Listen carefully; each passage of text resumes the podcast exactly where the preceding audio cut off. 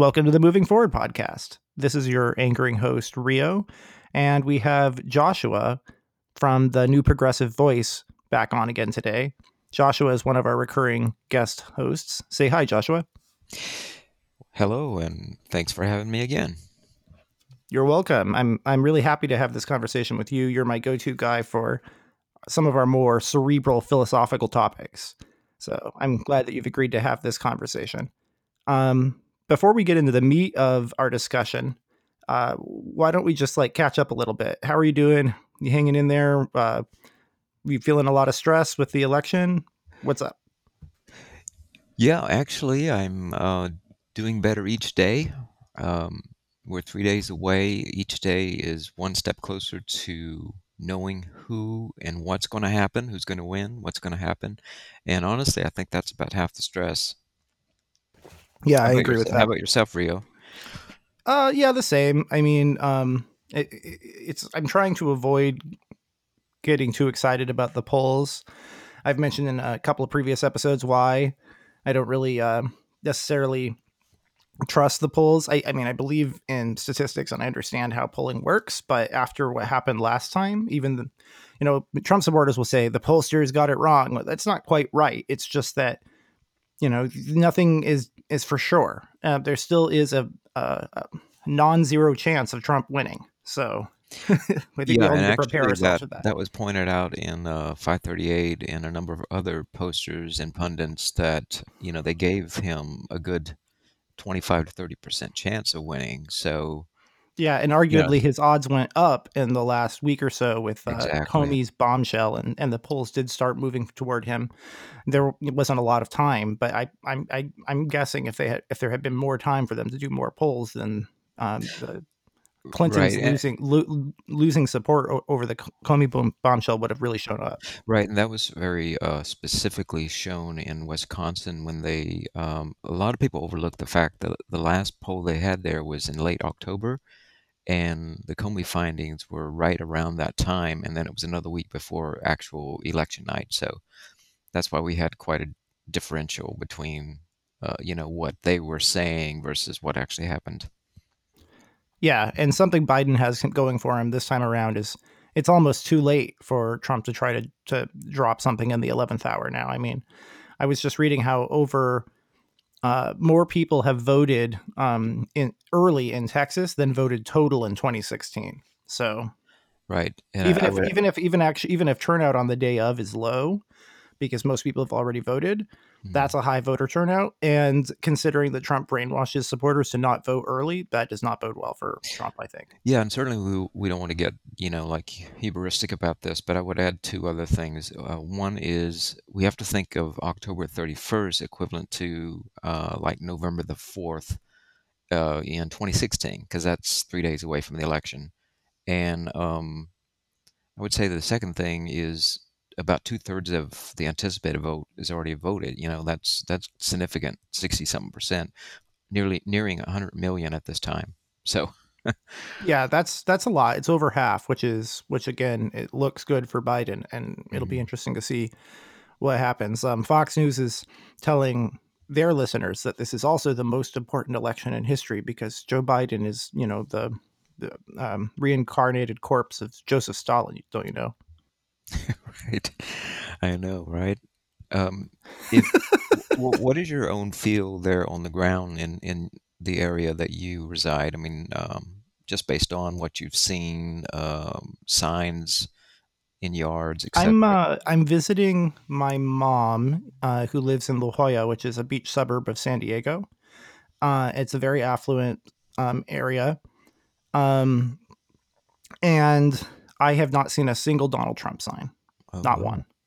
I did see a Republicans for Biden sign just this morning during our morning walk. That was kind of fun. Mm-hmm. I took a picture of it. I'll be posting it to Twitter. Yeah, it's it's very interesting because I think there's so many dynamics at play this go around. It's just so hard to tell. I mean, most definitely record turnout, I think, but with COVID-19, it's just hard to say where that's going. Is it because everybody's trying to vote early and avoid the crowds, or is this really indicative ultimately of of a record turnout? turnout by yeah, the time? I wouldn't be surprised if turnout is high But I Mhm. also wouldn't be super surprised if um, voting on election day is relatively low because so many people have already voted. So Right, right. we'll just have to wait and see. And that's actually the topic of this episode. Uh, Josh and I are going to speculate a little bit, not so much about the outcome of this election, um, but rather about what we think the future of the Republican and Democratic Party coalitions might be in two alternate realities. So imagine it's Back to the Future, and there's one timeline where Joe Biden wins, and there's another timeline where Donald Trump wins. And it's pretty obvious that, you know, for example, Trump being reelected would have a, a, a big impact on the the future of the Republican Party in terms of its its coalition, its um, its policy platform, its rhetorical style, um, it, its behavior uh, in in in terms of politics. Um, so, and then of course, if it if Trump loses, is particularly if he loses badly, um, or really, frankly, an incumbent to lose at all is is pretty shameful. Um, then that would have a big impact on the future of the Republican Party. Um, and then you know because because the party presumably would move away from Trumpism to some degree in that case, whereas it might double down on it in the other scenario. Then of course that's also true about the Democratic Party. If the, if Joe Biden wins, um, that's going to have an impact on their future coalition and policy platforms. And if he loses, uh, then you know that will in, uh, influence the way that they think about strategy and policy going forward. So we're going to each speculate about both of those cases. But first, first of all, uh, what, what, what? I mean, I guess we did speculate a bit about the election day. Um, you know, right now it's looking like odds are good Biden will win, uh, but by no means guaranteed. So definitely go vote if you haven't done it yet. Um, do you have anything else you want to say on that topic, Josh? Before we move on? Yeah, I would say that if you're on the fence uh, and you're, you know, you're considering because I really would like to vote third party. I don't like the two candidates. Uh, definitely bear in mind, you know, democracy uh, versus fascism, in my opinion, is your choice. And I would also, uh, you know, put out there that uh, if you really think that America needs to, you know, unite versus this divisive rhetoric, that we've had for four years, that alone, I, I would, you know, I think that Biden is the answer, in my opinion, because I think he is a uniter uh, and he will get some done. Versus, you know, you can see this fiasco with COVID nineteen and how Trump treats science, etc. So, um, just my my ten cents on that. Because my bottom line of saying that is because I feel like we don't want to just rely on the electoral college uh, in the different states uh, because we all know that Trump may try to take th- this through the Supreme Court, and I think the larger the number, the most more difficult it will be for him to overturn the vote of the American people. Yeah, yeah. We just did a whole episode about that uh, with Alex Cheney from uh, the Yang Daily podcast, which was uh, just published. So if you guys haven't checked that out, it's all about democratic reform and why Joe Biden um, is a better bet for those who want um, to reform our democracy to be more democratic, whereas Trump is good for people who want to destroy democracy. Frankly, uh, we break that down in a lot more detail in that episode.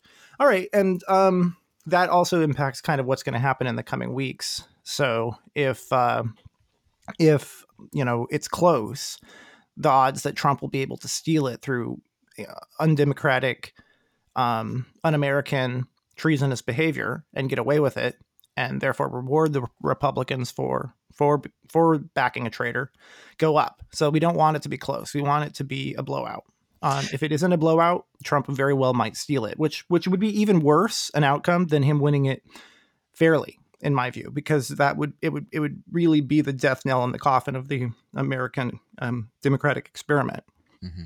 Yeah, and, and there's a word I'd like to take back and replace with what I think is a much more um, appropriate word to describe Donald Trump. And I think that a lot of people, when they hear the word fascism, not only do they feel like it's overused, um, but they often shriek at that, you know, like, oh, oh yeah, here, here's the bad, you know, orange man bad.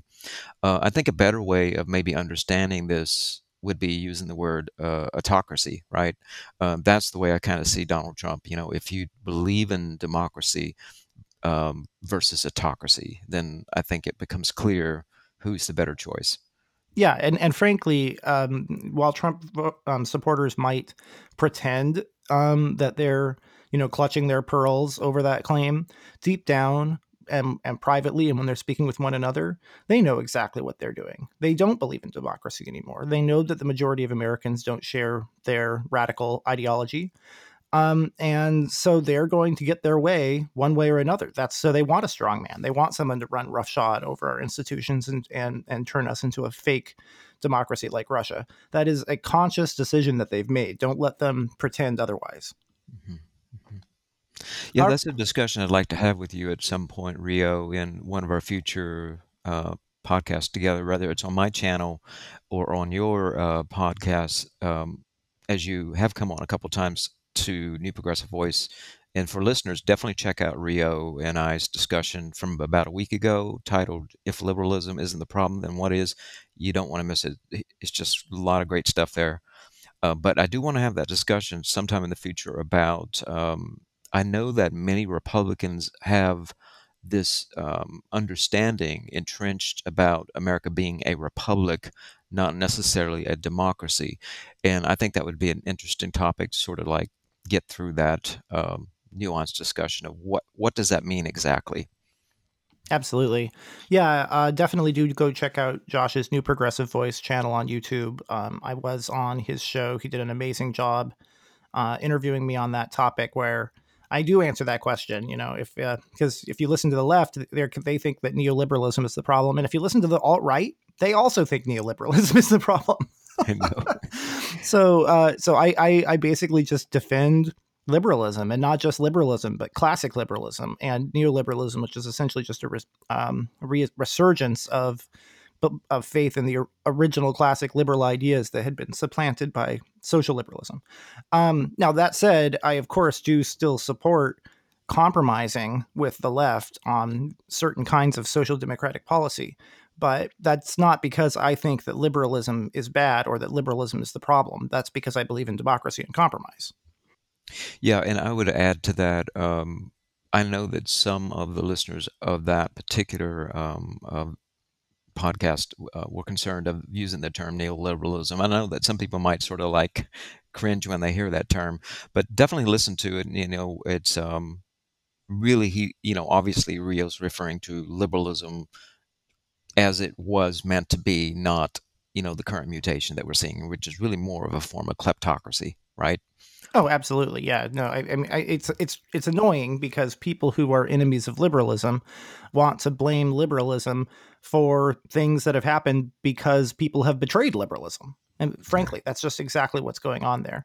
Uh, anyway, I did not publish that conversation with Josh on um, the on the feed of this podcast, so you'll have to go check it out on his um, channel on YouTube, New Progressive Voice. Uh, unless you are a patron supporter of this podcast, in which I, in which case I did post it to our Patreon um, for your convenience. Uh, either way, uh, go support Josh's channel because it's a it's a great channel. All right, so moving on to um, to our main topic. Eh, so two alternate realities one where Joe Biden wins the election and one where Donald Trump wins the election. And for the sake of simplicity, let's assume that what happens most of the time happens where if Biden wins, uh, that means that Democrats um, at least maintain their majority in the House and possibly swing the Senate, uh, but maybe pick up some seats in the Senate at a minimum. That does does tend to happen when um, when a challenger when a challenger is elected president. And then, of course, in the scenario where Donald Trump wins, let's assume that also uh, the Republicans maintain control of the Senate, pick up some seats in the House, and possibly even swing the House. So basically, we're talking about one party um, is rewarded by the voters for its current strategy, and another party is punished by the voters for its current strategy. And and we're going to speculate about what that may or may not mean um, as as far as the strategy and the coalitions and the policy positions of those parties moving forward. Uh, so before we go into the experiment, do you have any questions about it, Joshua? No, it seems pretty straightforward. Cool. This is going to be fun. All right. And, uh, you know, five years from now or 10 years from now, you can go back and listen to this and, and see how, how good we are at putting on our Nostradamus hats. yeah, it's a big one. So, um, yeah, we'll do our best. Yeah, and I, I, mean, we're not we're not we're not pulling this out of thin air. It's it's specul it's inf- it's speculation based on on uh, informed opinion. Let's put it that way. Okay, so uh, the first scenario, Joe Biden wins. Um, what do you think, Josh, that would do to the Democratic Party and coalition, and why? Hmm. Yeah, I think initially there would be a period of about a year uh, that most everybody would get behind Joe Biden, mainly because they understand, the vast majority, I think, would understand um, that Joe Biden would need to clean up Trump's mess, if you will. Uh, in the long term, uh, going toward two or three years, I do see the midterms posing an issue uh, with um, a number of Senate seats that are being put up, um, mainly Democratic Senate seats. And there might be some fracturing there uh, that might cause problems for uh, progressives trying to take some, um, I guess, down ballot seats uh, from the established Democrats. So you could see that beginning the, the sort of the fracturing uh, right around 2022 going into 2024. Um, depending on how much of the policies that are important to the left Joe Biden uh, actually implements, or at least shows an effort to int- implementing some of the promises he made, $15 minimum wage, etc. Um, he could either uh, really infuriate the left and they may try to push for a People's Party and or um, primarying, uh, depending on Joe Biden, if he is um, able to make beyond four years. If it's Kamala Harris, I definitely can see that there would be the likelihood there might be a primarying of Kamala Harris, mainly because I think a lot of people on the left never really liked Kamala Harris, they had a problem with her. Um, so that's sort of where I see that going. Um, in the washout, I think Kamala Harris is definitely favored uh, to to get the primary. Um, but now, in terms of how that plays out nationally uh, in the body politics, uh, I, uh, it, it's going to be a challenge for Joe Biden on a number of fronts, depending on if he's able to get the majority Senate. That, of course, would be um, the expectations will be very high coming from the left. Now, on the other hand, if he's not able to pull off getting the majority Senate, I foresee most of the problem is going to be coming from the Trumpers and the and the MAGA, uh, who will essentially play obstructionist, and uh, Trump might be even out there tooting in some way in the media.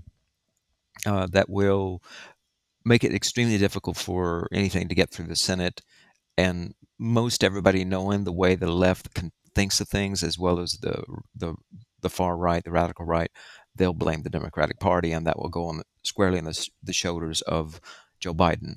And the MAGA group may try to do writing, uh, threatening people as they're doing now. That might become even more, uh, more, uh, more explosive. That's sort of what I'm seeing over the next four years. So it really is going to come down to the Senate in my my mind. What are your own thoughts? Uh, well, we're going to talk about uh, speculating about what the, will happen with the RNC next. Uh, okay. So I just want to make sure I, I, I, fully get your take on on on the Democratic Party. So you're saying you you think it'll be it'll be fractured, um, and the left will almost certainly hold Biden accountable for not being progressive enough in terms of the outcome of the policies that he and his party pass. Um, and you're worried about the role that obstructionism yes. from the Republicans might play in that. Right. So, so I, I guess my, I guess what I would say is like mm-hmm. long, long term, what do you think that means for the Democratic Party in terms of its, where do you think it would be on the political spectrum um, long term as a consequence of the, of that? It really again depends on how much Biden and Harris stick to what they had promised uh, in the long term. If you know, presuming they do get uh, maybe say 30%, 40% of what they promised, I definitely think that's a positive where um, Kamala Harris will most likely win re-election if she is, uh, if that is, of course, Biden steps down, and she'll pick someone like Yang or Pete Buttigieg as her VP. I, I think it's very promising for the Democratic Party uh, in that sense because Pete Buttigieg is is um, a very formidable candidate. Uh, even as I mean, like his presence, his ability to articulate and to debate, uh, he's garnered a lot of respect and weight uh, with not only within the Democratic Party, but even in some parts of the left circle and even the right. You know, going on Fox News, being um, philosophically in alignment in a lot of ways with the way they understand some of the philosophy of the world. Um, I think that will be a definite positive direction. So I think it's so important for Biden to show that he is, is, indeed a bridge to the future for the Democratic Party, but also at the same time being able to reach out to the business portions of the Republican Party, the Federalist Society, all of that, the intellectuals, you know, um, that respect the conservative um, brand of re- sort of like a more mild or moderate form of Reaganite type of Republican, you know. Um, yeah, yeah, that's interesting. Okay, so again, we're we're we're moving over a bit into the um, speculation about the the um, the RNC. Okay, so I th- if I'm understanding you correctly, you think that there are two possible outcomes with a Biden win as far as the Democratic coalition is concerned. One is Biden manages to pass enough of his platform. Um, I'm reluctant to call it promises because I, I think only fools think that you know when a politician says their platform, it means that it's a promise. we all know. Right, right. I mean, it's more like maybe a promise to like try because, you know, mm-hmm. of course they can't do it unilaterally. Um, but, uh, you know, that said, there are a lot of fools um, out there who vote. So I think that's relevant to our analysis here. So if he succeeds at doing that, um, doing a, a, substantial portion of his platform successfully, uh, then you think that the DNC will be able to hold on to at least sort of the center left progressives, even if the far left never comes on board with that with that vision. Is that is that kind of what you're saying? Whereas if Biden yeah. doesn't succeed at it, then he may even he and the party may even alienate further center left progressives, um, and uh, and that would result in the party remaining more centrist or even center right long term. Is that kind of what you're saying? Absolutely, and I would add one more piece to that: uh, how important the VP slot becomes in 2024, presuming Biden steps down. You know, if if uh, Kamala does pick up someone like Andrew Yang or Pete Buttigieg, then I, yes, I think that that promise of uh, success for the Democratic Party beyond that is is quite high. Now Harris Yang definitely has a good ring to it, uh, but we can I, I, I don't necessarily agree that Harris would would be a shoe in for the uh, primary. But okay, now um, and of course you know it's possible Biden might decide to run again, even though he said he won't. Um, okay, yeah, I, I, think I mostly agree with your analysis of uh, of the future of the Democratic Party. I don't think that it. I don't see any possible future where a Biden win means that the Democrats move far left, um, which seems to be the concern that you know reluctant Trump voters have. They're buying into this idea that Biden is a, a pawn of of the socialists. Um, I just don't see that happening. Apart from the obvious fact that, you know, the demographics are what they are. And as older generations die and younger people, assuming younger people stay pro socialism as they get older, which is a big assumption that is not necessarily true. And there are studies that show people get more conservative as they age. Um, but if that all happens, then I could see the Democratic Party eventually moving more toward the hard left, but not because Biden won. If anything, Biden would probably slow that process either way, either by de radicalizing the center left um, or by the center left uh, and the far left, both leaving the party and therefore uh, leaving it in the hands of um, of establishment conservative Democrats. Yeah, I agree with that. I think that you know when we're we're thinking about people like Pete Buttigieg or Andrew Yang, Kamala Harris, Biden, we're thinking of capitalists, right, at the core. Um, fundamentally, not changing that, but definitely open to policy changes and agenda changes in the way we approach, you know, um, solutions, you know, that they're open to, and they are most definitely open to some social, um, you know, uh, ways of uh, of of you know doing um, solutions, right? Um, but ultimately, going over to the Bernie camp and all of that, I don't see that happening. Uh, I do think it, what instead might happen is if Biden is not successful, at least showing that he is you know, lending an olive branch to the left wing, to the sort of socialist DSA parts, then you might see um, people try to, through the grassroots, do uh, ranked choice voting, etc., try to uh, push a third party ultimately. And that would take a number of years. That could take 5, 10, 15 years to really. It might cause problems in elections, though, particularly midterms and and uh, presidential elections. That that could cause some problems ultimately benefiting yeah, yeah. the GOP, radical portions of the GOP, in fact, as a response sure. to the radical left. Sure. Yeah, no, I think that's an interesting point. And again, leading into the RNC. All right. Uh, so we've both said what we think is likely to happen with the Democratic Party. And I think we largely agree. Um, if Biden wins, it's not going to become a socialist party as a consequence of that, despite what, uh, um, you know fire and brimstone Trump supporters are claiming. Um, what about the RNC? If Biden wins, what do you think they're going to do, or how how are they're going to they're going to you know have a wake up call um, and say, gosh, this this Trumpism thing maybe worked for us in the short term, but seems kind of bad for our brand in the long term. Let's rethink our strategy. Let's rethink our platform. Um, what do you what do you think the the RNC would do in that case? Wow, that's an, a more interesting and difficult question because uh, the way I understand um, where they stand currently would be, as you pointed out, the Trumpian part, which is the traditionalist part that essentially is about guns and abortion, um, you know, identity politics.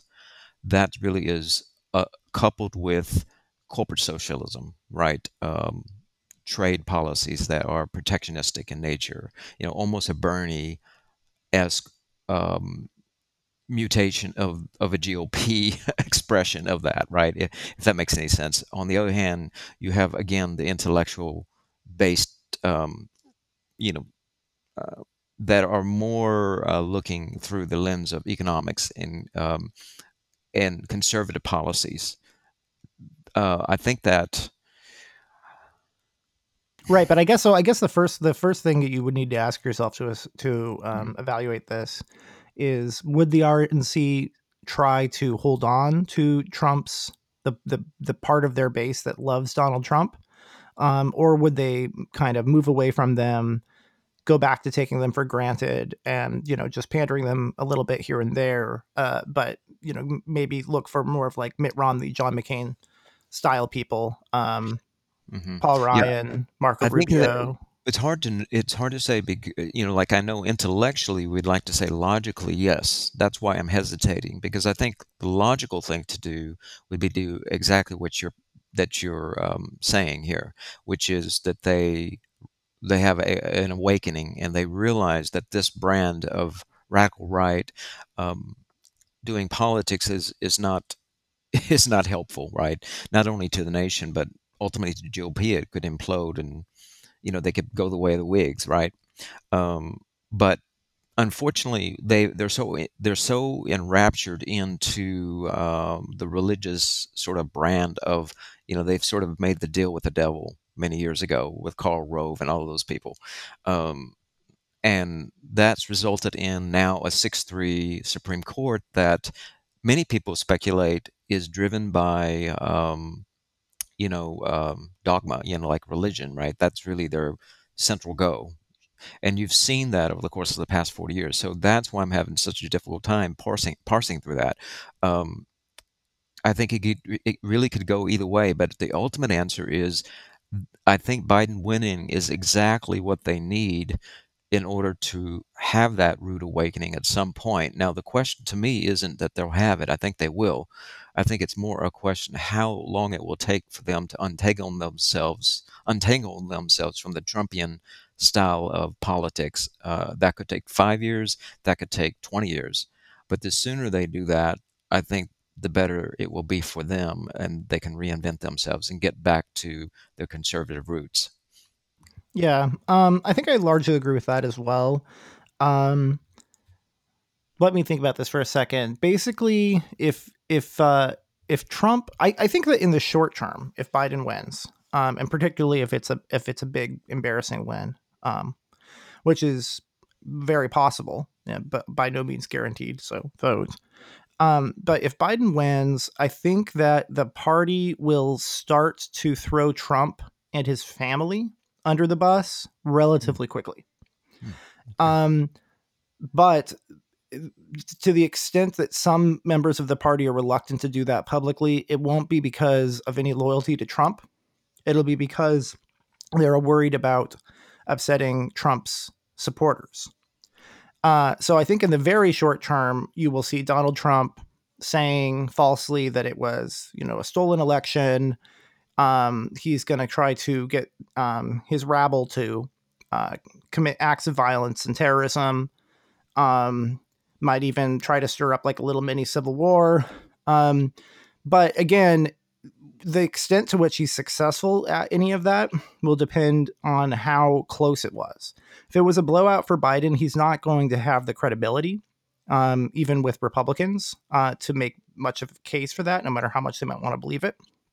Just the most crackbody uh, tinfoil hat wearing conspiracy theorists will will go along with it in that case. Whereas if it's close, and he doesn't, well, in this scenario, Biden wins, so that means that he tries to to, to uh, steal it but loses, possibly because the Democrats also took the Senate, or at least took a little bit more of the House.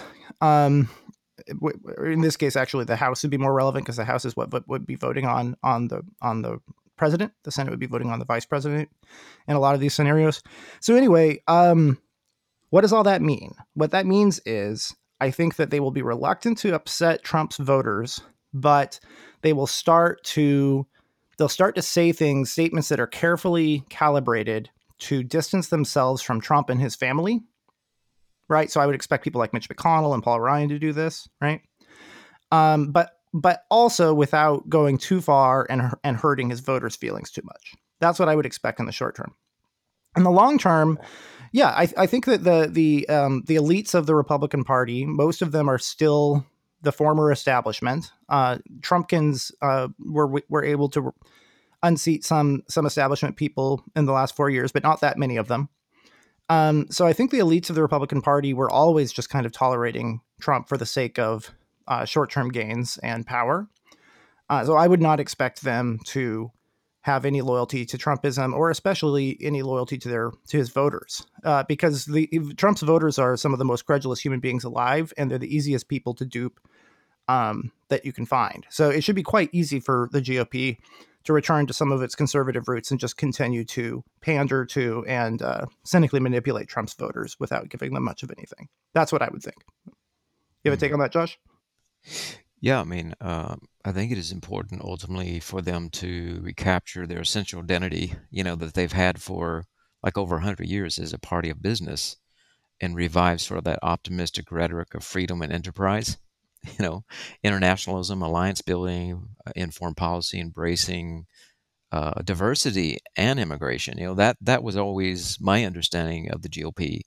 Um, so I do, I agree with you. Um, but I, I, I guess uh, what are your what is your thought? I mean, I know you mentioned you felt that the Trumpian part or the MAGA part of the Republican Party are easily duped. But my question to you is, what percentage or uh, t- to what degree do you think that they dominate um, the psychosis of the way we understand GOP today, and how long will that take to restore, if you will, or recapture? Um, like I said, it, it depends on how how badly Trump is walloped in this scenario. So if it's close, mm-hmm. um, then I would expect the the base and and even the GOP leadership to cling a little more closely to the Trumpist narrative for a little bit longer. Um, but if he's walloped, I think that the the distancing would happen pretty fast. Um, now let's talk about policy. Um, how do I put this? I think that I think that Trump will have done so much damage to the to the GOP brand that if they want to go back to small government, fiscally conservative policy as their guiding light, and and as and being a party of business, as you say, then that means that, of course, they're going to have to move away from the trade wars, the protectionism, the tariffs, which the establishment of the GOP never liked in the first place. Um, it does mean that they would probably take more of like a, the Marco Rubio path of uh, moderating on immigration.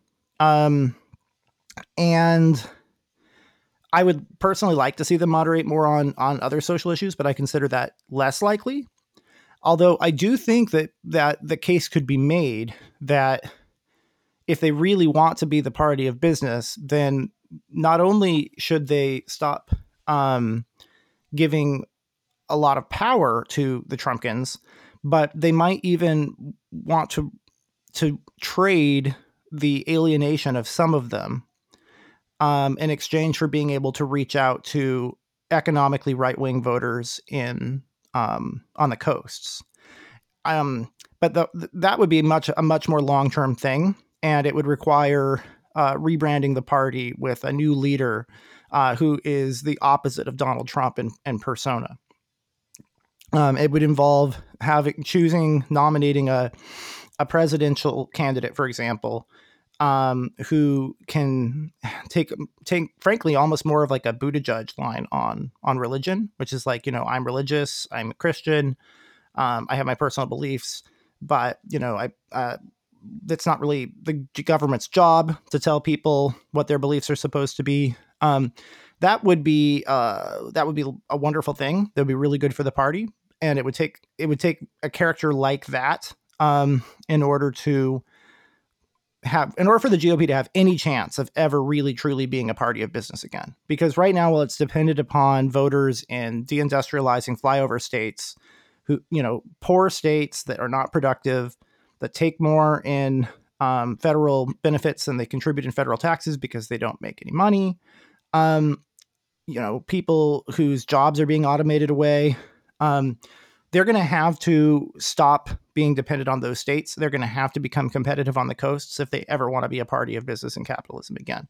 So I'm I'm a little worried that if they don't manage to do that, and it is going to be a hard a hard uh, fight because unfortunately, um, for that to happen, somebody would need to be voting for this socially moderate, fiscally conservative candidate in the primary in order for them to win the primary. Uh, so I, I, I think probably what would happen is I'd probably switch my um, party affiliation to Republican, not not necessarily because I plan to vote for the Republican candidate, but because at that point I would want to uh, play a role in uh, influencing the party uh, to take more of that path. And if it, if they don't take that path, then I think that they will their party will be in decline for a long time and and could even go the way of the Whigs. So they mm-hmm. bet they better they better do it if they know it's good for them. Yeah, I would add uh, one other potential outcome from a Trump wipeout, and that would be an emphasis on rebuilding their character brand uh, because they were always known as the party that uh, branded being of high character and high quality, right? And now they've become duplicitous and hypocritical and divisive, uh, viewing, you know, Trump uh, labeling Democrats as the enemy as opposed to the opponent. And so I think that's not a good way forward, you know, restoring um, their ability to work across the aisle because business people have to know how to make businesses. And Trump doesn't really make business, you know, like business deals. He really intimidates and coerces people um, to his autocratic tendencies. You know, that's not business. You know, that's the opposite of business. And I think that that labeling of, of GOP is effacing of its what it's always known been known for character wise. Yeah, I completely agree with that. And that's actually the easy part. Um, distancing themselves from Trump's toxic character and noxious personality. Uh, that part will be easy, at least in terms of uh, of, of their own branding. Whether well, or not vo- I, whether or not voters be- go, go ahead. Yeah, I, I bring that up because um, you know, it, that it'd be one thing if it was just Trump, but you saw how lock and step a number of the GOP were, you know, turning a blind eye uh, to so much of his corruption and borderline uh, legal, uh, no, illegal uh, adventures. So um, I'm not sure how much of that, you know, if you're thinking about people like uh, Flake or someone like that, then I would. But how much of that of the party are the Romneys, the Flakes, or the Crenshaws or whatever, you know, versus the Lindsey Grahams and the McConnells that just lock and step with Donald Trump and everything he does, you know, is, is kiss his butt. Yes, right? but they're lockstep with him right now because he has power. Mm-hmm. When he is em- embarrassed, um, I don't think they will be lockstep with him anymore. I, I think that it is uh, very cynical on their part. I don't think they really genuinely like Trump, like not even a little bit. Mm-hmm not even Lindsey Graham. No, no. I think that I think that uh, t- putting forward people with better character and less noxious, noxious personalities, um, that will be easy. But I was just saying on the uh, moderating on the social issues is absolutely necessary in order for them to be competitive outside of the deep red flyover states. And and again, those deep red flyover states are not states that should be part of a capitalist party. Frankly, they should be um, they should be in the socialist party um, you know, and and and and and they kind of are. They've sort of turned Trump's uh, Trump's movement has kind of turned the GOP into this weird situation where Trump is actually to the left of Biden on trade and foreign policy, and and also on the rule of law. Um, and those are the things that the president actually has power over. You know, domestic issues, the president doesn't make the laws other than just signing them. Um, and and that so on the on the subjects that the, the that a president has the most influence, trade and um, foreign policy, um, where they have this kind of weird sort of lefty pacifism, this sort of isolationism. Um, that's uh, that's that's because that's because of the fact that their voters they have the wrong voters for the party they want to be. There's a mismatch between their voters hmm. and the party they need to be if they want to be the party of business. And so what I'm saying is there's no way for them to attract the voters they need to be the capitalist party, which is, you know, um, people uh, in California and New York, um, people who are actual capitalists who are successful, who are making the money and who are paying the taxes, right? They need those people to vote for them because those are the people who uh, actually benefit from a capitalist party. Um, whereas, you know, what, what, what you're dealing with in, in Trump voters essentially are just ex Dixiecrats who were never properly right wing and only voted Republican because uh, they moved away from the Democratic Party over civil rights issue, over civil rights issues. In the very first episode of this podcast, Corey asked me what I thought about Trump voters, and I said they're racist socialists, and I stand by that. yeah, uh, I would say that they're uh, a group of uh, anti-establishment. That's the way they view themselves, and, and they share that in common with the Bernie, you know, movement. Uh, so the right and the left share that uh, contrarian approach to doing politics, or at least their understanding of how to, which is a form of idealism and dogma and blaming. You know, someone must be put on the cross. You know, in this case, it's you know a GOP uh, consensus builder Republican or, or Democrat that also seeking consensus building and understands how politics really works on the floor. You know, um, this sort of like activism idealism of uh, the civil rights movement, um, the founding of America through the uh, pouring tea in the harbor. You know, it's a glorified, dramatized romanticism. You know that really has imploded a form of populism. Um, in my opinion, from a lot of people that don't truly understand how politics works and has lost faith in the government and yeah, so we definitely have to figure out how we can address that if that's Well, you say they've lost faith in the government, but they also want a strong man um, to solve all their problems through big government policies, right? You know, the there, there was a time when the Republicans would have told them to pull themselves up by their bootstraps, but not Donald Trump. He says, "Oh, you poor thing, this isn't your fault. This is all the fault of the elites in Washington. You did nothing wrong. You have no personal responsibility. You have nothing to learn about. Just put me in there and give me all the power, and I'll fix it for you through the government. I'll fix it for you by mm-hmm. by hiking taxes on on imports from evil countries like Canada." And right i mean it's so laughable i mean it, like ronald reagan must be rolling over in his grave for fuck's sake well, you know, it's it's that notion that if I could run the government, I would run it better. Uh, you know, in this case, from the left wing, which would be a socialist brand, which is obviously a better mutation in their opinion. On the right, uh, you know, it's like the smaller the government, uh, of course, they're duped by Trump. they don't probably likely even understand that he's doing the opposite of what they think he's doing. Uh, let's blame the Mexicans. Let's blame you know, China, let's blame whoever we can blame, uh, the gays, the transgender people, the cancel culture, you know. Um, it's really yeah, not. I mean, I think there's I think there's some truth to that, but like the, the problem is we're dealing with with so many moving pieces here, right? Um, mm-hmm. you you have the Trump voters, you have Donald Trump himself, and then you have the Republican Party, and and and they seem to be in lockstep, but in a lot of ways they're they're really not.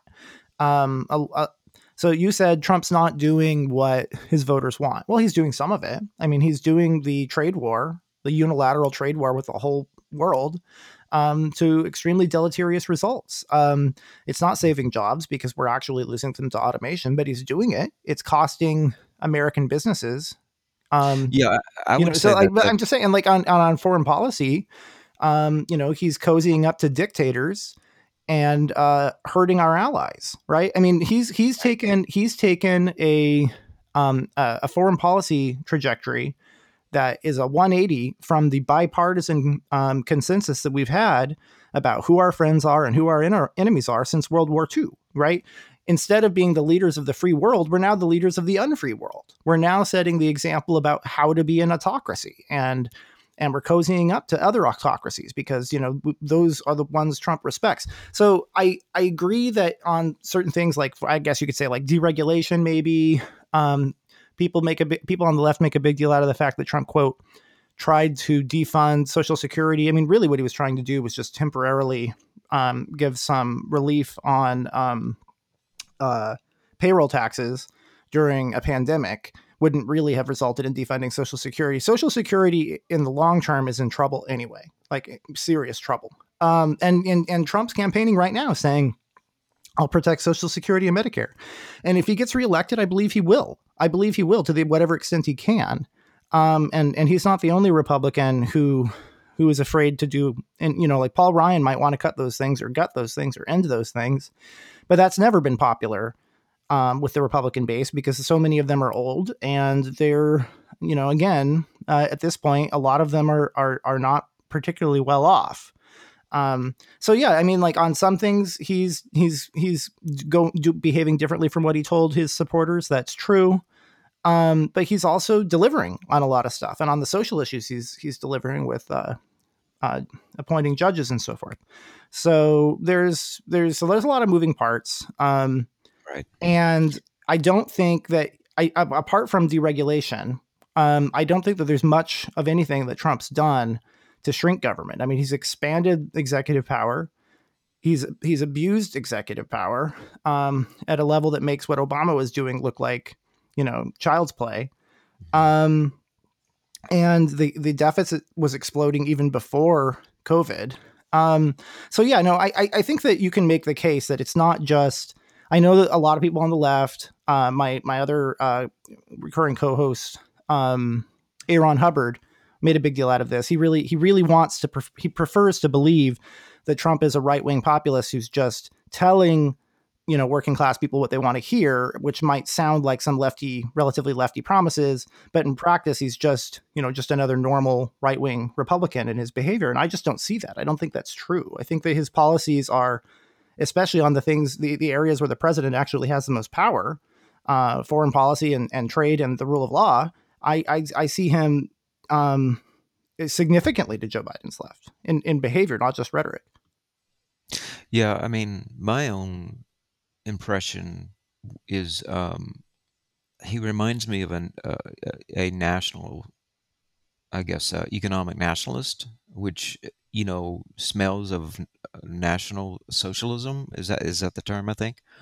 Um, yeah, exactly. And so the, the, the, yeah. the, Nazis, the Nazis, you know, the left leftists will try to say that the Nazis were right wing, and you know, certainly on social issues, um, they had more of a theocratic bend. Um, they were not, you know, they were not the Marxist sort of of socialists who believe in uh, atheism, you know, right? right, right. Um, or an atheist state. Um, they they were not liberals who believed in a secular state. They were you know, Christian socialists. That was a popular party in Germany. Um, and and uh, and and so yeah, you, in the case of Hitler, you you know, whatever you think about whether he delivered on it, a lot of his voters, a big part of his movement, were that were those Christian socialists.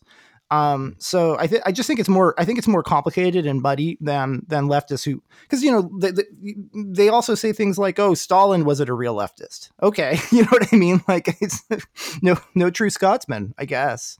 Mm-hmm. uh, there's not a whole lot that that uh, other than on social issues which I don't consider anything other than wedge issues and I don't think really fit on the economic left and right spectrum. Other than on social issues there's not much that the Nazis did they they permitted people to keep private capital, but only if they you know allowed the government to dictate how they were supposed to run their business in the interest of the collective. It was it was racist socialism is, is what it was. I mean, even even in um, communist China, they allow people you know private companies to exist. They just say you better do what the Chinese Communist Party wants you to do with it, or or will you know your your right to own capital is very contingent. Yeah, I don't want to lose the part of um, many that support Trump who believes are, you know, sticking a middle finger to the establishment or the mainstream media, you know, the way he goes after mainstream media or owning the libs. You know, I do think that there is a good portion of Trumpians that do support him for th- those reasons as well. Oh yeah, I completely agree, and I, I, I also I don't see those as different reasons. I see them as the same reasons. Um, you know that we we have a liberal democracy we have a capitalist society with a social safety net, right? Trump voters are much more pro social safety net than actual right wingers are. Um, you know, like people talk about far right. The far right would be there would be no social security, there would be no Medicare, there would be no welfare, there would be no public schools. You know what I mean? that would be far right. They aren't far right, they're alt right and if they were actually right wing, you wouldn't need to put alternative in front of it. These are people who are motivated by their bigotry. They're ex Dixiecrats. Um, and and who only became Republicans because they didn't like that uh, the Democrats uh, signed the Civil Rights Act. You know, we're not. From my perspective, as somebody who is um, uh, both socially and economically classically liberal and believing in centering individual liberty, small government staying out of my business in both cases, um, they're just about as far away from me as you could possibly get. They're some of the worst people in the country, as far as I'm concerned. Yeah, definitely an argument for that. All right, so let's move on to a Trump win. This is this is going to be so. Sit down if you're not if you're not seated. what do you think will happen to the DNC if Donald Trump uh, wins re-election? How will how will they react to that? Um, what lessons will they decide that they need to learn, and and how will that impact their their uh, platform and their strategy and their position on the um, political spectrum? Well, this is the basis of the what's called the accelerationist theory from the left. The very reason why many on the left refuse to vote for Biden, um, and enough of them actually follow through on that and Biden does not win, um, I think they're going to find this idea that Trump having four more years is somehow going to, as they call call it, wake more people up, and therefore lead to a progress a progressive, or I would argue left. In my opinion, it's not really a progressive; it's more of a radical left candidate to lead the helm. Um, in the DNC primary is completely foolhardy and not well thought out, dangerous, really, frankly. Uh, I think instead what you'll find is uh, there will be a dissolution, of course, of the DNC in one sense, in that there'll be a lot on the left that will consider how can we break away from the Democratic Party. We've given them our last, you know, like chance, when in reality they didn't because they didn't even vote for Biden. Uh, this is all made up in their head. Uh, but um, of course, they would do everything in their power to utilize that to say, hey, look, this is a proof in the pudding that what we said is coming true. Uh, Biden didn't put forth any really left wing policies. Therefore, look, America doesn't want him. So, but instead, the DNC will res- most likely respond opposite to that because the DNC is smart. They go where the polls are, they go where the money goes, they go where the wins are. Uh, and if Trump wins, um, and I'm using the term right wing loosely in the in the way that the left understands Trump to be right wing, and I, I, I, totally get all the points you made that Trump is not truly right wing. Um, I mean, he I is to the right of Trump on some issues. I, am I'm, I'm just just saying on foreign policy and yeah. trade um, and the rule of law. Um, he's not it, the kind of small government fiscal conservative that I would associate myself with. But yeah, I agree that on you know on on some domestic issues, Trump is right of Biden, and so to, and the issues on which Biden is left of Trump um, are ones that I'm willing to compromise on. Hence my right, support right. Biden. You know, agree like on that. Two two points I'd make uh, to to wrap it up. Um, number one, I would say the Democratic Party would instead begin to reconsider how much it actually wants to listen to the left. Uh, because they're not showing up to vote for them anyway how much do they because i do think they made an effort in 2016 by opening up the primary to 20 something candidates and about uh, a third of them were left-wing candidates you know from um, bernie sanders to marianne williamson or whoever so I, you know. I, take it you're not a progressive who believes the conspiracy theory that the democratic party rigged the election in favor of biden harris now, i'm not going to deny that maybe there was some you know this county or that county, but on the whole, no. I, I think that's blown out of proportion. I think in every election you're going to find some, uh, you know, dirty work going on at some local level. You know. Yeah, no, I agree. I, th- I think what happened, um, and I, I think they were transparent about this actually, is that when you know uh, the the centrist and establishment um, and moderate um, candidates coalesced around Joe Biden after South Carolina, and they were very clear about it. I'm dropping out and endorsing Biden because we need to come together um, behind a candidate uh, who isn't a socialist. Essentially, was their message. Um, and now, so something I like to say to to the actual left um, to, to to hammer this point home is would you consider it corrupt and rigging if Elizabeth Warren had dropped out and said, hey, you know, we progressives need to coalesce around Bernie Sanders in order to defeat the establishment, right? Or if Yang and Mar- Marianne Williamson had dropped out and endorsed Bernie Sanders, we know that Yang did support Bernie Sanders um, in uh, 2015, right? So that's not outside the realm of possibility. If that had happened, um, the left would have been thrilled with it and they would have said, hey, that's just strategy. There's nothing corrupt about that. Yeah, so why is it corrupt when the other side does it? It's literally the same exact thing. Yeah, I think again, it's not understanding political history and that the DNC does have a number of, um, you know, FEC blesses ways of doing running their party. You know, it's it's politics 101. I think just a lot of people don't recognize or understand that. Right. Um, okay. So what I'm hearing you say is, contrary to what the accelerationists on the left want, you think the Democratic Party would actually move right. And I, I think I see where you're kind of where that's coming from because it's like you know we we ran a moderate who compromised with the left and and and and put forward some of the most progressive uh, policies, probably the most progressive policies that a major party candidate for president has ever run on you know, a public option for goodness sake, that's huge, right? Decriminalizing marijuana. I mean, this is a very progressive platform. So they ran this guy and he lost to someone that the D- Democratic Party sees as far right, right? So they're going to move right in order to be competitive because clearly that's the direction the country is going. That's what they're going to do. I, I think you're probably right about that. Yeah, I think that would be the logical thing to do and the smart thing to do. That's where the money's going. That's when where the polls are going. That's where the winds are going. Um, so um, there was some, something else I was going to add on that, but I had already forgotten it. But it was pretty important. But maybe it'll come up at some point. Again. All right. Well, if uh, we'll keep just keep going, and if it comes up, uh, you can say it now. Or um, I, I, can I can I can say my take, and and maybe that'll jog your jog your memory. But go ahead and finish yours first. All right. So um, we're still yeah, talking I, about the future I, of the Democratic Party um, after a Trump win. Okay. Yeah. Um, I think it would make it extremely difficult for the Democratic Party from that point forward to um, not go right because if they are trying to appeal to the left with more progressive policies, you know, like I shouldn't say progressive, but more radical left policies, uh, then they're just hurting themselves because people that are tend to be younger tend toward more radical left leanings, and those that are tend to be a little more older uh, they tend toward more moderate policies.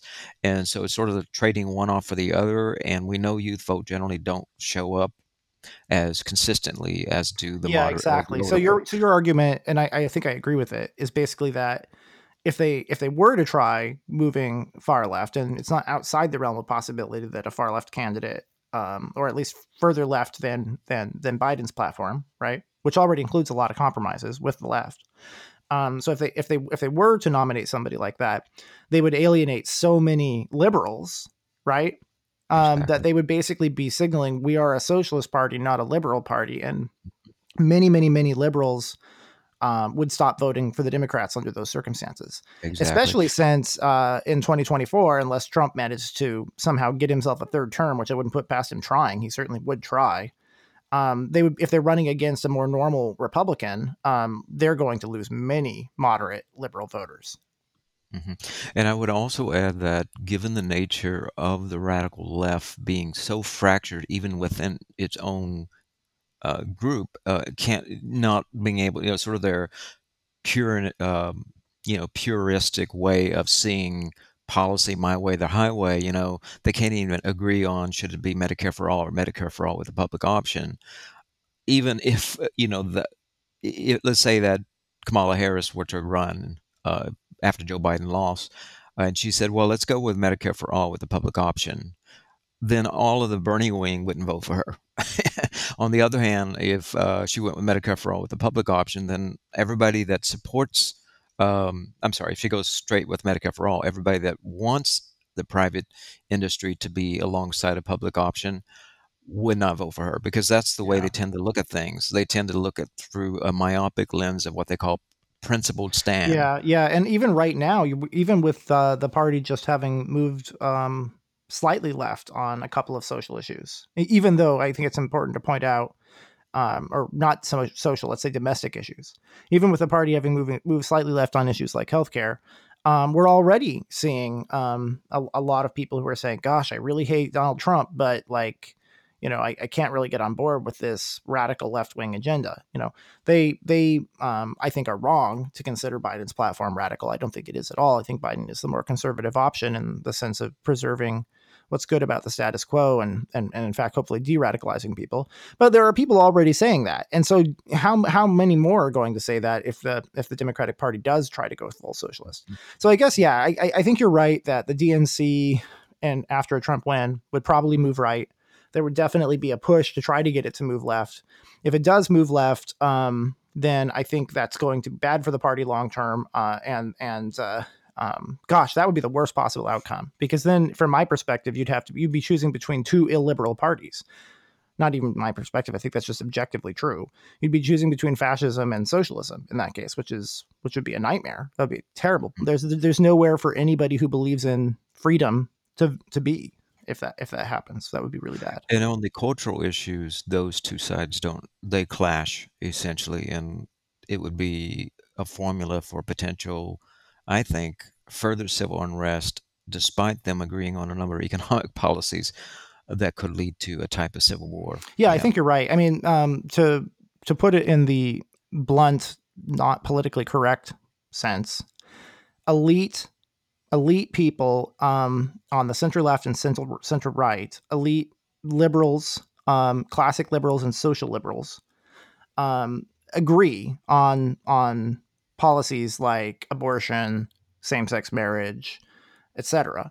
Um, the the broadly speaking, the only people who really care about who take a really strong radical position on those issues, who who take, for example, you know, like the uh, the radical radical uh, trans or radical feminist perspective as opposed to a classically liberal perspective on those subjects. Um, they're the working class, right? It's the working class of the of the hard left and and and the alt right who are um, divided by these social issues, whereas elite liberals on the center left and center right pretty much all just agree on it's just essentially a live live and let live ph- philosophy. Mm-hmm. They, they reject identity politics. Mm-hmm. And I, I mean, of course, the one that. exception to it is there are definitely some people in academia who you wouldn't call working class who who take the the radical um, social justice perspective, but they're they're actually kind of class traitors. They're they're, they're an exception. right, right. They're yeah. they're uh, they've got more education than money in any case. Most of them don't get paid very well.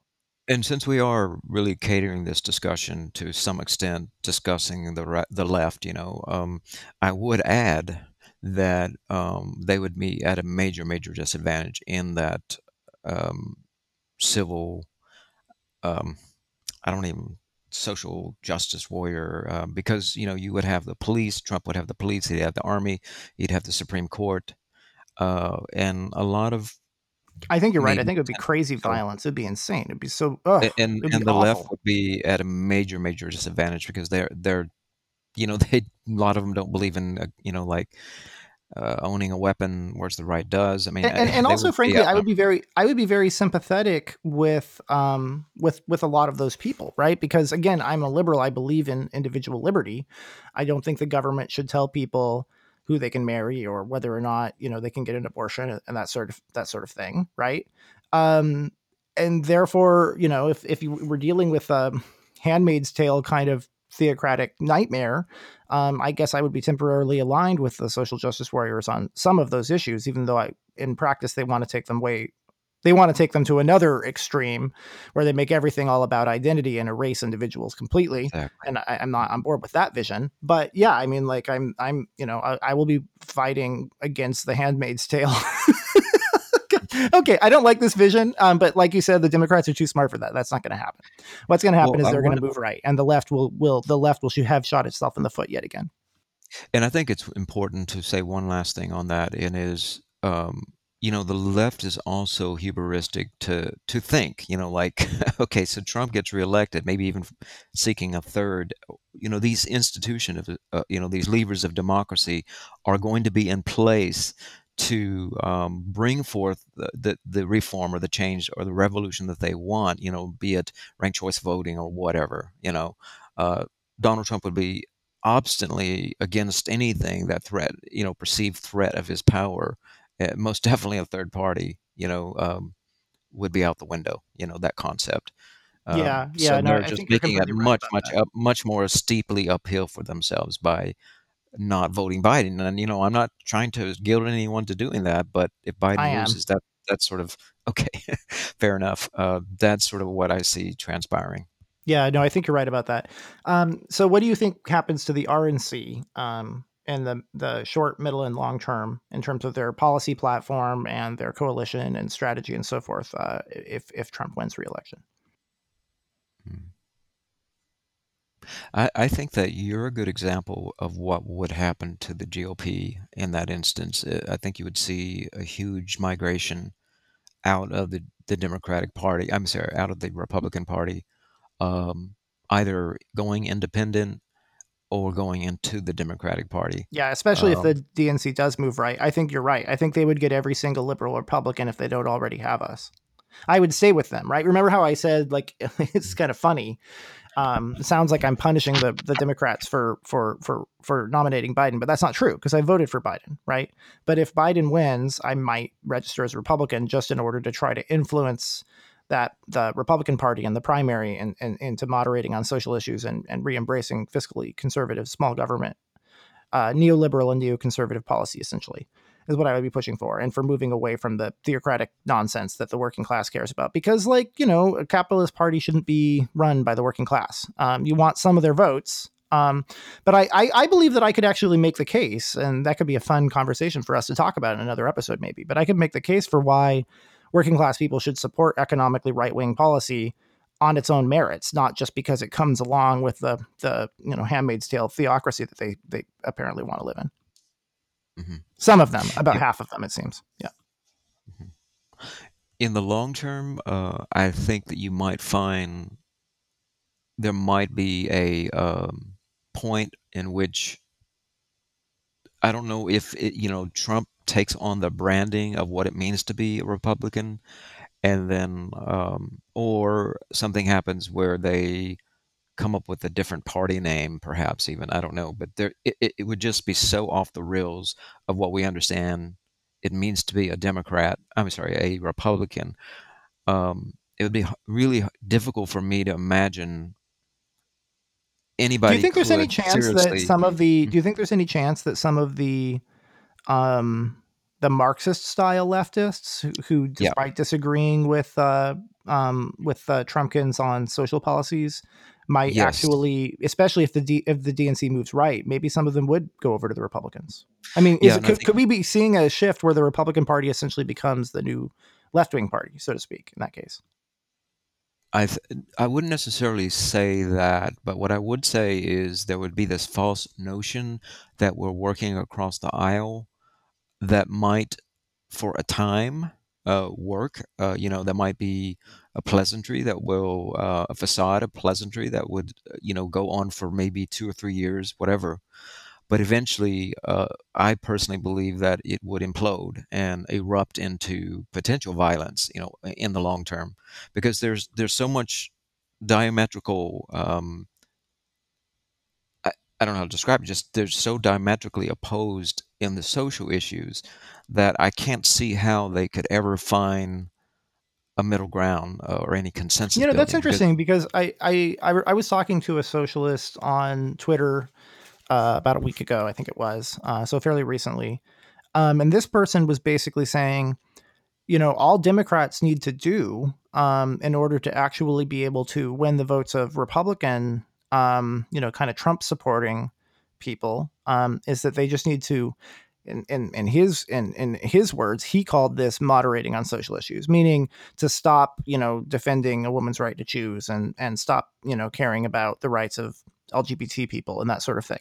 So here was a socialist, um, a Marxist style socialist who's basically saying, you know, like, yeah, even though, you know, I, I, disagree with Trump voters on social issues, I think that, you know, bringing the the proletariat together is more important. And I'm willing to, for the sake of strategy, throw, um, you know, the rights of women and LGBT people and Jewish people and you know religious minorities and so forth under the bus in order to get our you know our our uh, the unity of the proles so to speak so that we can you know um, usher in our socialist future and then maybe we can work out the social issues later it's essentially what he was saying and I could see people like him switching over to the Republicans um, if the DNC moves right and and the the RNC triples down on Trumpism. Yeah, I think that's un- unfortunate because people like that I feel are naive in the way um, dynamics you know like you can't lie about what you support uh, ultimately it's going to come out you know like i think they're going to you know many of them i think they have this they don't really understand how f- hard fought a lot of these um, liberties have uh, you know that we have these rights and liberties that we have how hard fought that was uh, to bring about and I think they, they, they just have this notion that it's always been there and it's always going to be there. Uh, but and so there's this sort of facade of pleasantry, like the Hill Rising. Yes, and it's worth pointing out a lot of minorities were thrown under the bus, even by like the Soviet Union and so forth. Um, it's it seems to be something that the radical left is rather willing to do. I mean, it's not um, as though in many cases it's not as though the Trump party or, or the MAGA are going to be like, oh no, we can't. You know, a good example is the Proud Boy has a uh, African American leading that group. That's the way it would be done. It would be a way at which you know, give you know, let's put a black a few black people at. Yeah, how could we possibly be racist if we have a black person in charge? Right, but once we gain all the power, and uh, then is when we go in, we start uh, discriminating. We start setting laws in place. You know, you have to behave a certain way. You know, then we start taking away your rights and your liberties. That's yeah, how no, I agree. It, it would be a pact with the devil. Um, but frankly, you know, the Republican Party coalition was also a pact with the devil ever, ever since the Southern Strategy, and and and Trump's victory was the, you know, the um, the devil coming home to roost. Yeah, yeah. All right, so that would be sad, uh, but I think that I, I think that's at least something that's possible, you know, because the left has to go somewhere. Um, so okay, yeah. Now, so we've talked about the future of the DNC and the RNC in a Biden versus Trump win, um, and there were some subtle differences in, in in our take on it. So let's maybe we we should each sum up our overall. Um, I can do mine first, and then you can tell me if there's anything you disagree with. How does that sound? that sounds great. yeah. So it it seems to me that if Biden uh, wins, um, that the Democratic Party will uh, will stay um, kind of centrist, um, will try to work with the center left in order to de-radicalize the left, um, and the Republican Party, broadly speaking, would try to recenter on some small government, fiscally conservative policies and maybe moderate a little bit on social issues, which is not a crazy thing to say because nationally. Um, the the the support for the Republican Party's um, uh, theocratic social policies is, is is very low already and shrinking, right? So it's just something they're going to have to do eventually. Um, so that, that that that that seems like the a good overall uh, analysis of a Biden win versus a Trump a Trump win. So I guess I, I, would say like very broad, you know, very bluntly speaking, a Biden win would mean that the Democrats would remain the the quote left wing party um, because it would be kind of center center right to center left um, but leaning more toward the center left than it has historically. Um, and the Republican Party would would actually move right of where it is on trade and foreign policy right now, um, and maybe um, moderate on social issues. So you'd you'd still have the the the left right alignment uh, maintained in that case. If a if a Trump if Trump wins, the DNC would probably move right. Um, it probably would uh, would probably would um, be more center to center right, um, and but certainly not far right. Of course, uh, liberalism is is never going to go far right uh, for a number of reasons. Uh, ma- mainly just because they Um, but for the reasons that the social liberal compromise happened in the first place, which is that it's necessary uh, to de-radicalize even moderates. You know, there wouldn't be as many moderates as there are if it weren't for the social liberal compromise. So I wouldn't expect the DNC to go far right. I would expect them to, to be kind of center to center right. And the Republican Party would triple down on Trumpism and have this weird mishmash of kind of uh, sort of radical lefty trade and uh, protectionism and uh, foreign policy isolationism um, with uh, theocracy um, and maybe get a little bit of the the left to join them. But probably most marxist lefties would just kind of stop voting or or or maybe throw behind um, an ill-fated third party that's my overall analysis. And so in that case, the Trump, the, with a Trump win, you you could almost see in a way, in a way, the Democratic Party becoming the new right wing party, or at least from the perspective of people who who are economically right wing, if not socially. Which again, I think is a, a wedge issue that's not actually doesn't really belong on the left right spectrum. But that's my own personal political so um, political science analysis there. Uh, would you agree with that overall, or would you differ in some ways? No, I think you said it very well. And you know, essentially you're you're seeing a, a very reasonable, uh, tempered approach to doing some left uh, policies uh, from a centrist DNC, right? Um, while at the same time um, being mindful of the business portion of the of America, you know, uh, the elites, uh, the Republicans, and so I think it's it's a very moderate, mindful approach to uh, addressing the body politics. I think in the case of a Biden win, you mean? In case of a Biden win, exactly. Um, and I think, as you said, I think, and, and, and also the re- Republicans would also be moderated by that. Exactly, I agree with that. And um, I think, on the other hand, uh, as you said, Trump winning would be um, something that would, as I said earlier, I think a number of people would migrate out of the Republican Party. You know, um, that you know usually would identify as a Republican would say, "I'm fed up with this. This is not, you know, what I know as what it means to be Republican. You know, this is nothing close to it." And at the same time, they would start to attract, as you said, some on the radical left.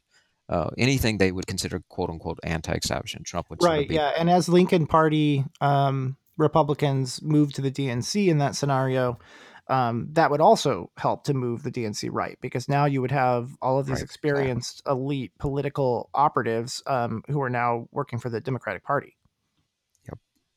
All yep. right, that sounds good. Now, um, in closing, what would your ideal like? So, in if you could just snap your fingers and say, okay, this is what the Democratic Party you know platform and and and and uh, coalition would look like, and this is what the Republican Party platform and coalition would look like. What do you think that would be ideal um, in terms of being good for, um, in terms of being good for our democracy? I have to be honest. I mean, it it was very striking for me how well Biden thought that out, and um, I think he provides a very nuanced, balanced um, mindful approach to exactly what's needed to bring us back together, unite us uh, as running as a Democrat, and still respecting what it means to be a Democrat, not going fully over to the GOP, and, and um, you know bringing that balance that's needed to respect the GOP while at the same time respecting what it means to be a Democrat, and still peppering it with uh, some left wing policies. Um, so in that way, uh, he has definitely, you know, spread his wings out like sort of a large umbrella of what you sort of know it means to be a Democrat, right? It, so I, I can't really take from where we are right now in our um, sort of timeline, eh, you know, with Trump in that timeline, I can't really think of a better way that I would approach what needs to be done than the way Biden has articulated it through his agenda and his platform. Yeah, uh, I think you're right. I think he's trying to save America. It really is about the soul of the nation. And as the Lincoln Party put it, it's America or Trump. He really has done such a great job of listening to nearly any rainbow coalition of people you can consider, you know, whether you're on the right or the, the, the left, without, you know, going radical, right? Um, and the sensible people that will realize that and come out to vote for him because I think the sensible Yeah, people are going to yeah. want to. It's going I, to I, keep I think I think together. Biden will de-radicalize. I think Biden will de-radicalize um, the a lot of the left and also a lot of the alt right. I think you're right about that. Now, in Um, terms of the. GOP, did you want to first speak to the Democrats and then? Uh, I, I guess what I'm just saying is like I, I just generally speaking, ideally, what would you want the two coalitions to look like? So it sounds like you're saying you'd want the DNC coalition to kind and and platform to essentially be what Biden is trying to build. for for now. In the long term, uh, I would like to see them open up a little more to um, things like UBI, um, you know, making it more clear that we have many different ways we can approach a more solutions oriented and being able to speak more to the educating the left about how politics works and uh, what are the challenges on the floor. Um, you know, really inviting that discussion with the left and not catering to everything that they want, but more um, putting the, the different options on the table and having an open discussion about that rather than just pushing this is how it is, you know, it's going to be this. And if you don't like it, then don't vote for us, you know. Um, Right, right. So, so um, they can do that by Biden's inviting approach, but broadened to include some new ideas like well Yang's. more of the voices in in that discussion, which I think he's done some, but I think if he were to bring Yang into the cabinet, he'd point Bernie in some position uh, that has some weight, uh, maybe the health, I don't know, department, something like God, that. I think, that. I know that's not something you want to hear, but um, coming from more from the left than you, um, I think a lot of people would love to hear that, right? Um, I don't think that there is this any kind of um, concern. Uh, it, I would I would argue there's no there really is not a concern that Biden is going to suddenly turn into a socialist or he's going to suddenly take on a you know No, I think you're absolutely right about that. transmorph into Bernie It's one day and you wake up and it's Bernie insane. People who think that are crazy. They're totally crazy. Yeah, I mean it's just outrageous. But Biden has been consistently capitalist through the course of his 47 years in politics. And he's also been consistently bipartisan and is really respected across the aisle. You know, I, I think that in a Biden win, of course, there's going to be a lot of obstructionism from the Republicans, but I think you will see much less obstructionism from the Republicans than you- than you would if, say, Bernie Sanders were president. The most important thing is Biden is at fundamentally a capitalist, and he would never do anything to, uh, you know, like interrupt that or um, make that insecure. I think that's the key. All right, Everything and so then about the Republicans. Oh, I'm sorry. Go ahead and finish your thought, and then tell me what your ideal for the you know, Republicans like would be. opening up, to, uh, you know, opening up more, bringing more voices on um, to represent a more diverse coalition of uh, ideas. Not necessarily that you're going to take those ideas and run with them, but more that you are showing that you are interested in hearing and considering different ways of, of, of finding solutions. All right, and then the Republicans. So in this, if if the DNC is your ideal, which is like basically Biden's approach, but broadened a lot, um, and to include more uh, newer, um, better ideas like Yang's. So if that's your ideal uh, for the future of the DNC, what would your ideal for the future of the RNC be? And and because of course, you know, we both believe that one party rule is bad and democracy is uh, good. So, in the interest of having a viable alternative, um, for the sake of uh, the democratic process, what would you want to see the RNC be like? I would like to have them uh, restore their, um, as you were saying, classical liberal character uh, and show that they are interested in expanding um, their tent to include more people, you know, recognizing being responsible and accountable Like like immigrants and and and and and and, and, and frankly women who they're they're alienating away a from a right now. fear a fear kind People of of color in general. Yeah, move away from a fear politics and more toward, uh, you know, what I've always known conservative, um, Eisenhower, uh, Lincoln, Roosevelt were optimistic, and they they talked about, you know, everybody is here, and let's all work together to find Reagan, heck, even George W. Bush. right, you know, just a compassionate conservatism. Even that's another way of maybe saying that. Um, People people forget that Bush was a moderate on immigration. mhm. I mean, definitely, I'm not asking the GOP to open up the borders. You know, that's crazy, and I don't even think the Democrats are saying that. You know, uh, but I would say that I completely understand. I would talk more from the standpoint of assimilation, and less from the I love it. standpoint of illegal immigration and and sort of scapegoating people. Um, Yeah, you and I, want to you want to incentivize people to immigrate legally, uh, not not shut down the borders. right, speak more from encouraging legal immigration and less on scapegoating the people that are illegal. Because Well, it, it sounds that, like you and I kind of agree about our ideals for the parties for the most part. That's interesting. and a, a kind of um not necessarily that we're not hearing you, the traditionalist part, because you can't you can't go out and eradicate that. You can't just like push them away and they have no place. Maybe you can. Some people might agree with that, but I personally, you know, I'm a Christian. Um, maybe a different take on what that means. It could be sort of posited out there. Um, Well, because how, I I mean, I, I would just say like secularism. I think would need to be the answer, right? Right, secularism with respect of religion, not pushing religion, I think is another one um, that I think that ultimately, in many ways, I think is responsible for the radicalization of the Oh yeah, GOP. no, I don't. I don't think any politician should should speak the way I speak, right? So I, I, I don't worry. I'm not that worried about alienating people. Um, if I was looking for people's votes, I'd be more worried about it. Yeah, I, I would say that's it, and open up a little more to uh, rather than demonizing everything of socialism. Uh, instead, say, listen, this is why we think this way works better, but I'm I'm open to hearing, you know, uh, finding consensus with you.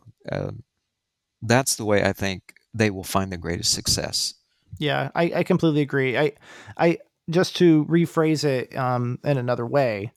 I think that the ideal is first of all, Biden winning is going to put us much closer to this ideal than Trump winning. Trump winning is going to send us as far away from this ideal as our country has ever been. Um, agree with that. but uh, Biden winning, okay, so we've talked about what is likely to happen. What my ideal is is possible. It's a possible future if Biden wins, but it's not guaranteed, and it depends on a lot more than just Joseph Biden. Uh, but basically, I would want the Democratic Party to be center left, uh, so a little bit more on the social side of the social liberal compromise that we already have, um, that people call social democracy. And I would want the Republican Party to recenter on the center right, give up on all of the radical left stuff that they've been toying with, um, moderate on social issues, um, but still be respectful, um, and uh, and and then basically essentially be the you know more on the liberal side of the social liberal compromise. That's what I would want to see, and then I'd like to see the two sides work it out because um, you know sometimes the other side has some valid points, and when we we close ourselves down from conversation, uh, we miss out on the opportunity to learn from the other side and to grow. Uh, and of course, that's what this podcast is all about. Beautiful. I can't All right, uh, do you want I have a problem with with everything you just said. and uh, you know, for example, we could be having conversations about how should we be funding the UBI? How large should the UBI be? Um, you know, those those sorts of conversations, as opposed to you know, like should we have a government and should we seize private capital? Right, like th- Yeah, those things I- should be beyond the pale. They should not be um, welcome.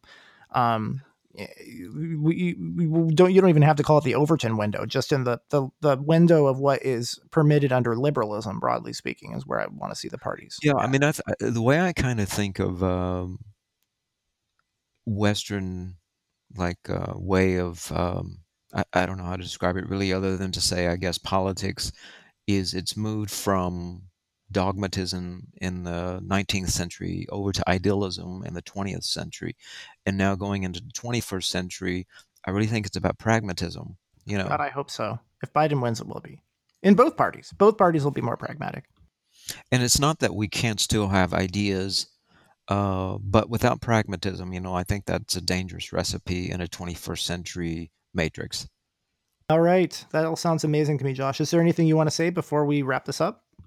no i just uh, appreciate you bringing me on and valuing my voice and uh, anybody uh, interested you can find me on new progressive voice and on twitter um, um, i think it's, i keep forgetting but i think it's joshua np npv for Yeah, I believe I believe it is. Yeah, yeah. As I said at, at the outset of this, definitely check out his YouTube channel, New Progressive Voice, um, and highly recommend um, the conversation that he had with me about if liberalism isn't the problem, what is? Um, and emphasis on the what is. We spent a lot of time talking about what the real problems are, and it's not that our society is liberal. Oh yeah, Okay. and one other thing, Leo, uh, just because people might not realize, it is a series of videos. Uh, so we'll be doing one roughly every three to four weeks, and I think we committed to at least four videos in that series. And and Josh amusingly named it the series Pro Conservative. I'm glad you said that because I can't even say it myself, even though I It's your name, but you can't say it. right. Say that ten times fast. Oh my goodness! Please don't. All right, how about this? Moving forward, what is it, Josh? Moving forward is our gumbo. That's right, it is our gumbo. This